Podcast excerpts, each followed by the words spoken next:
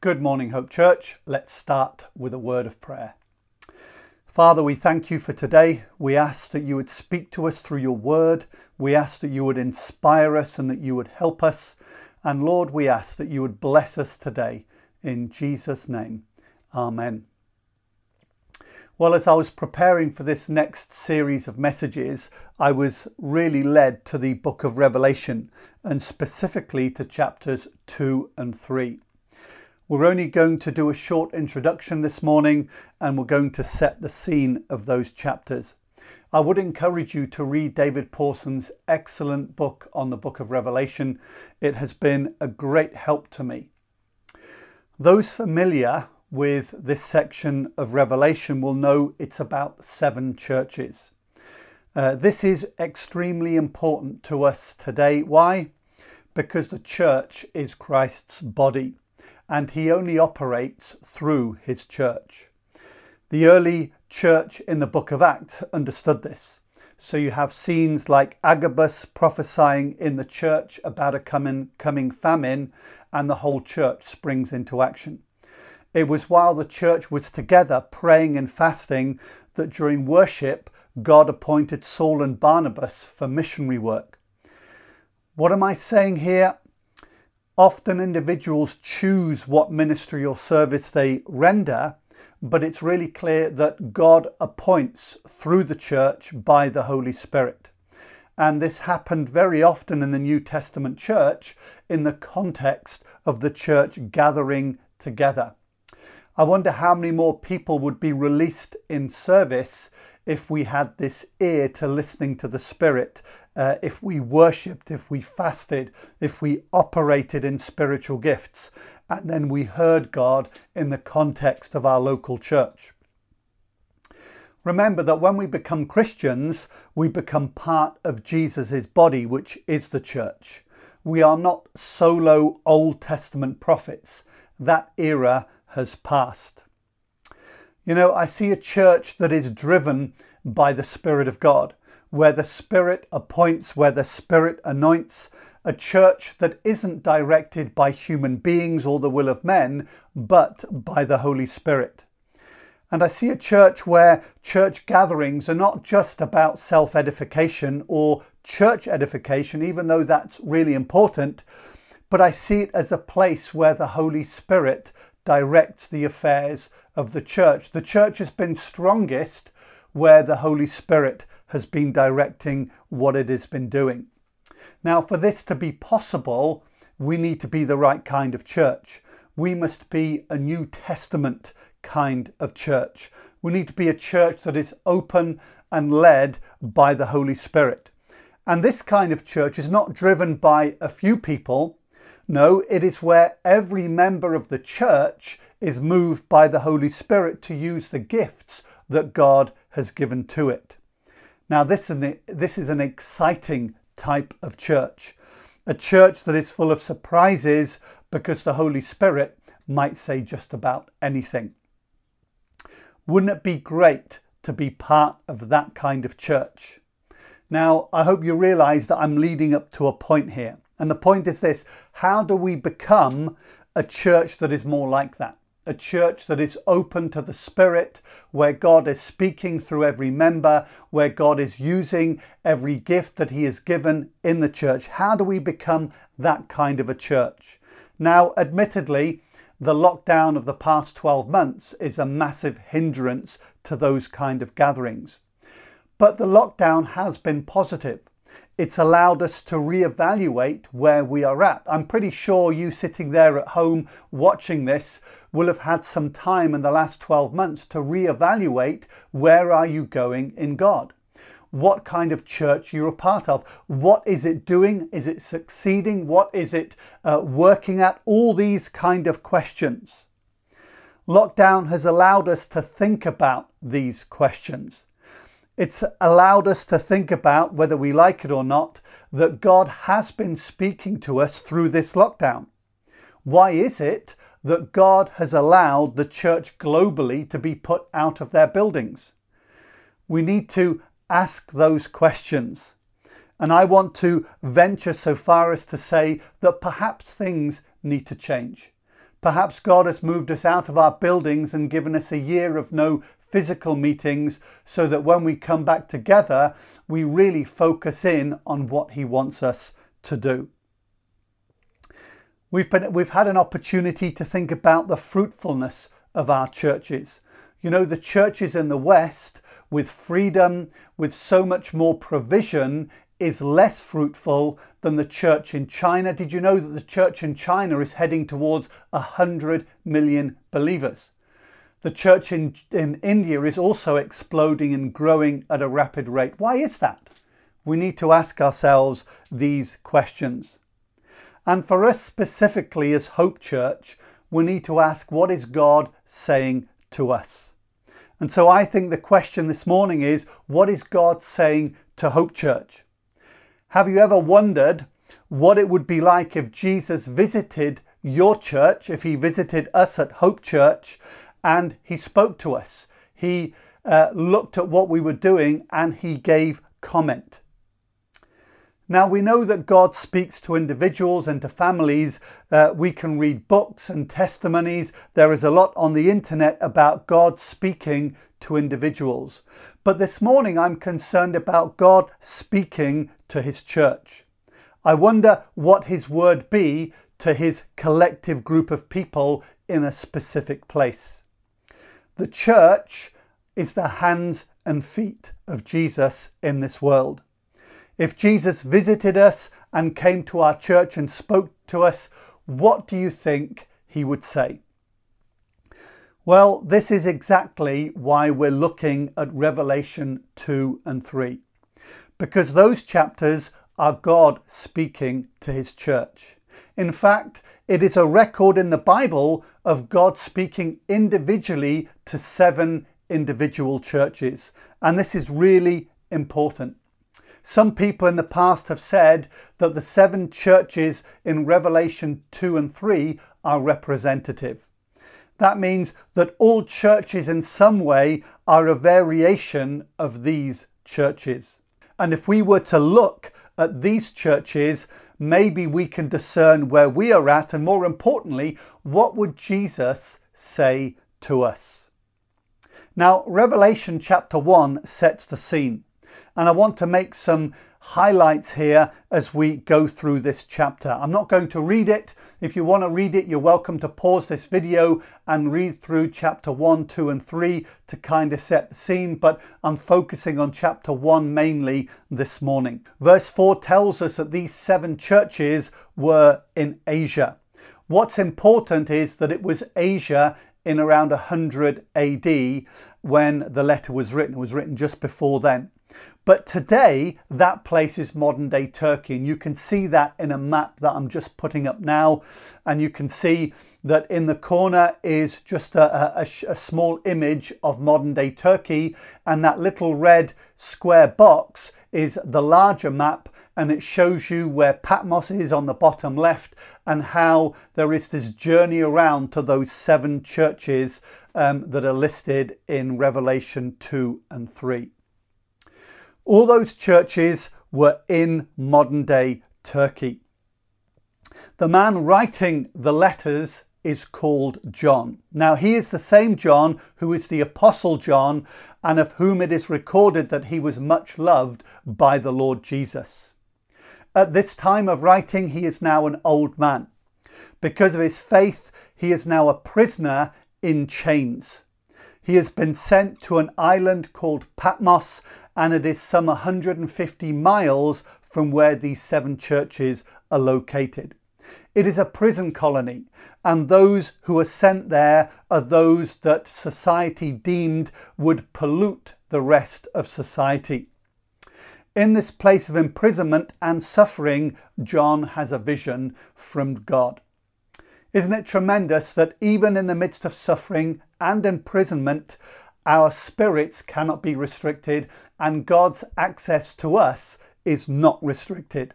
So John sees Jesus in his vision. The Jesus that John now sees is different from the Jesus that he knew who walked on the earth with him. I want us to pause for a moment. Over the span of our lives, we change considerably.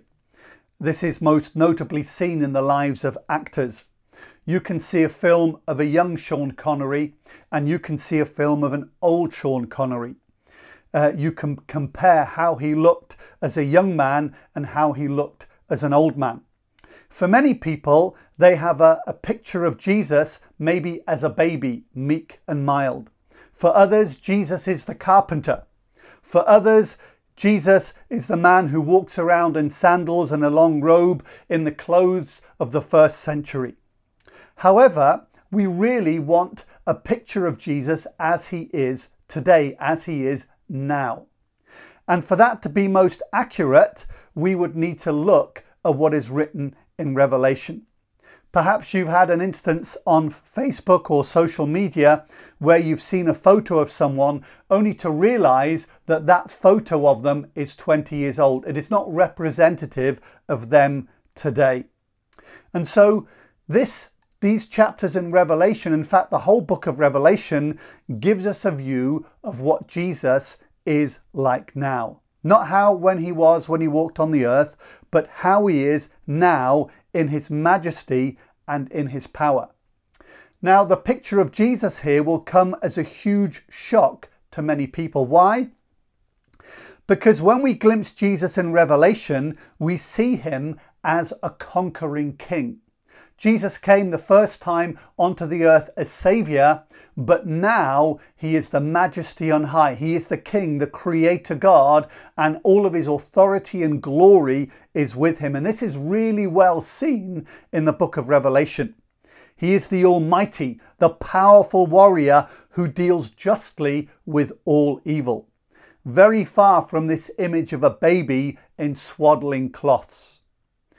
Now, this Jesus, you remember, is the same Jesus that John leaned back on when Jesus was on earth. John was familiar with Jesus. However, when John now sees Jesus as he is, it says he fell down at his feet like a dead man. Think about it for a moment. The Apostle John, loved disciple of Jesus, he sees Jesus as he is today and he falls at his feet in fear. This is a Jesus that people do not want us to talk about.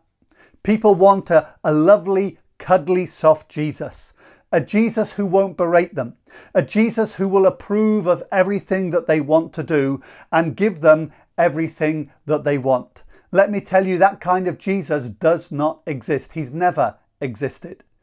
The Jesus mentioned here in Revelation 1 is dressed in his kingly robes. He is in his majesty.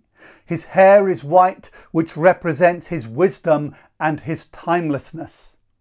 His eyes are like a fire, for they penetrate the very center of your being. One of the things that is often seen about Jesus is that when he walked on the earth and he looked at people, people were afraid of his gaze because it was penetrating. Jesus can see everything in your life, nothing is hidden from him. He can see if you're lying. He can see what is in your heart. And then it says here that his tongue is a sword. His words come with power. They come with command and authority. His words have power to destroy and overthrow. This is not a Jesus that can be taken lightly. This is not a Jesus who will do your bidding. This is Jesus how he has always been the King and Lord of glory, the supreme ruler of the universe. So let us take heed of who he is and put these false views of Jesus behind us. Now, there are also two symbols that I want to highlight this morning. They are important in this section. The first symbol is the lampstand. It says that there are seven lampstands in verse 12, and we are told that these lampstands are the seven churches that John is about to write to. to. David Pawson, in his excellent book on Revelation, makes the point a lampstand cannot give any light itself. It is only there to hold the light. A church cannot give any light, it is only there to hold Christ up so that he may shine. And so a church is likened to here in the symbol of a lampstand. And the church's purpose is not to give its own light, but to give the light of Jesus, who is the owner. And so the lampstands represent the churches. The next symbol that I want to mention are the seven stars that Jesus holds in his hands. We are told that those seven stars are the angels of the seven churches. Isn't it encouraging that every church has an angel that is in oversight over the church? Now, in coming to a conclusion this morning, we need to reflect on a number of things. The most challenging thing about this whole section that we've looked through is that although John is writing these letters to the churches, it is actually Jesus who is speaking to the angel of the church. And as we shall see, Jesus commends, but Jesus also rebukes.